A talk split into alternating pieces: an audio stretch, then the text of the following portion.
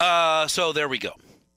there are listeners who are ready to ball up their fists and protect everybody, including jur. I don't know. I guess the decision will be made later whether the uh, jury will remain anonymous. I don't know how often that happens. Maybe our guest, uh, uh, Hall of Fame attorney Pat Heim, is our guest to talk a little more about the Rittenhouse case. As we suspected, the jury has the case now. Uh, Pat, good morning, and thanks very much for talking with us. Does You're the does the, the judge generally wait? When does the judge make a decision with regard to the uh, the jury and their anonymity? Well, the judge typically will decide after the verdict has been rendered uh, whether or not to release the names um, of the jurors. My my surmise in this case is that he's going to keep their identities anonymous. Well, I can only imagine, uh, since that this trial, like many other high-profile trials, has been has been in the media, and decisions have been made by people who just watch the news. Uh, oh, I know. Uh, and so, how often? Uh, uh, the other question in my mind is that you and I and people have seen every minute and heard every word of a conversation in the courtroom, but the jury is excused. I know they've been excused at least once, more than that, maybe. How often does a jury get excused from the courtroom while conversation takes place that they are not privy to? That's not unusual um, for the jury to be um, uh, dismissed um, from the courtroom if there is a ruling that the judge has to make. The uh, jurors can't listen to the arguments that are being made by the prosecution or the defense witness because they're or defense attorney because they're just arguments. So the judge will have the jurors go and um, and sequester themselves for however long it takes for the judge to decide. And, and I do remember one instance in this case where um, the judge was quite upset with the prosecution because he believed that uh, the prosecution was introducing evidence that he already ruled was inadmissible.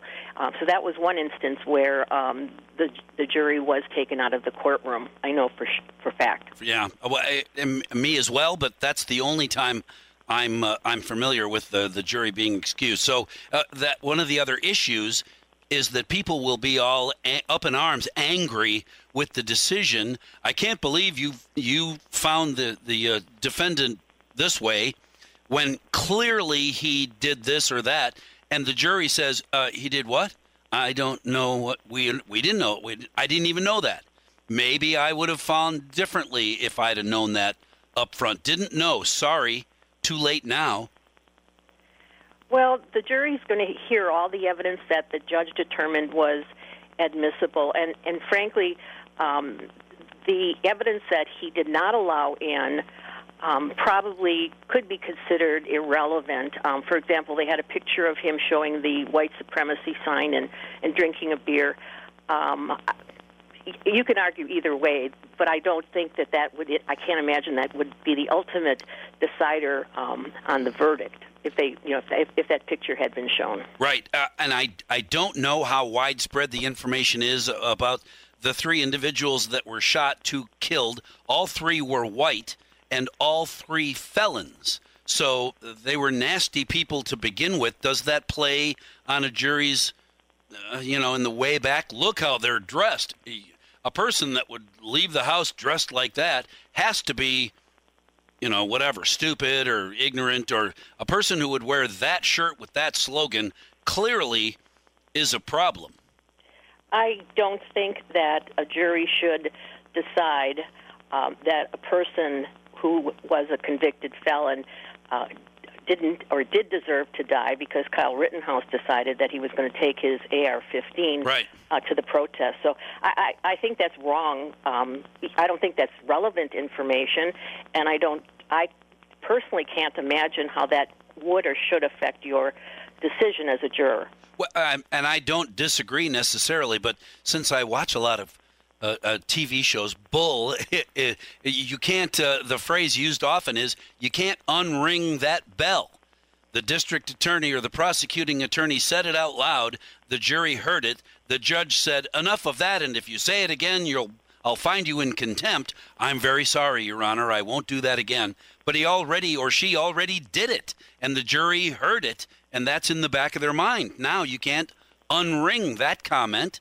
Well, I think that's that's correct, Mike, and probably that's a reason why um, the judge does require the jurors to leave the courtroom when they're going to when he is going to be talking about something that that might affect the jury that he doesn't believe um, should even be in the evidence.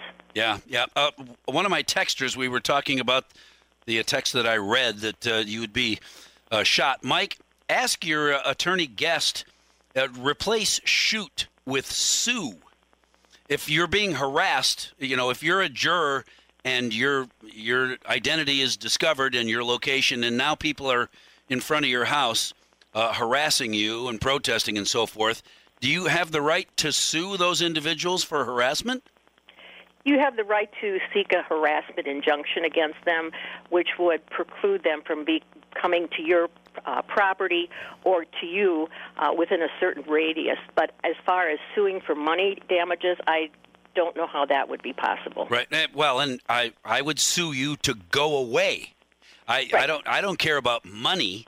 I just want you to leave me and my family alone. I did my civic duty, and you're mad about that. The next time you get asked to be on a jury, you can be on a jury, and then it'll be up to you.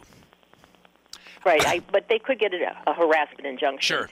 And um, that basically is uh, that the conduct that the person is concerned about uh, does not have a reasonable purpose. So coming on my property and yelling at me because I was a juror really serves no reasonable purpose to anyone. Right. I uh, well, and one more question. I get a dozen texts here. I'm sorry to all of you who texted uh, because I can't read them all. Some of them really long. But uh, the, how much does the jury have in the back of their minds? You know, if the judge doesn't keep us anonymous and we find this way, it's going to be a problem for me and my wife and my three kids in grade school. So I'm kind of leaning the other way for safety's sake. I hope that doesn't happen, but I can. I mean, that would be a normal uh, human reaction to be concerned about not only your safety but your family's safety. So, but I, you know, Mike, I don't know what that means. Do you vote uh, guilty or not guilty? I, that's yeah. Either that's way, the issue. Mm-hmm. You're right. Either way, protesters are going to come to your house if your name's not kept out of the media. Uh, Pat Heim, thank you very much uh, for talking with me. Oh, let me ask you another quick one. Do sure. you think this will be decided quickly? Uh no. Okay. Well, good. In that case, I won't talk to you about, hey, join me again tomorrow, but uh, maybe Thursday. Okay, bye. I'll call you, Pat Heim. Uh, thank you very much for talking with us this morning, trying to keep it all straight. Not an easy thing to do. Not an easy thing to do.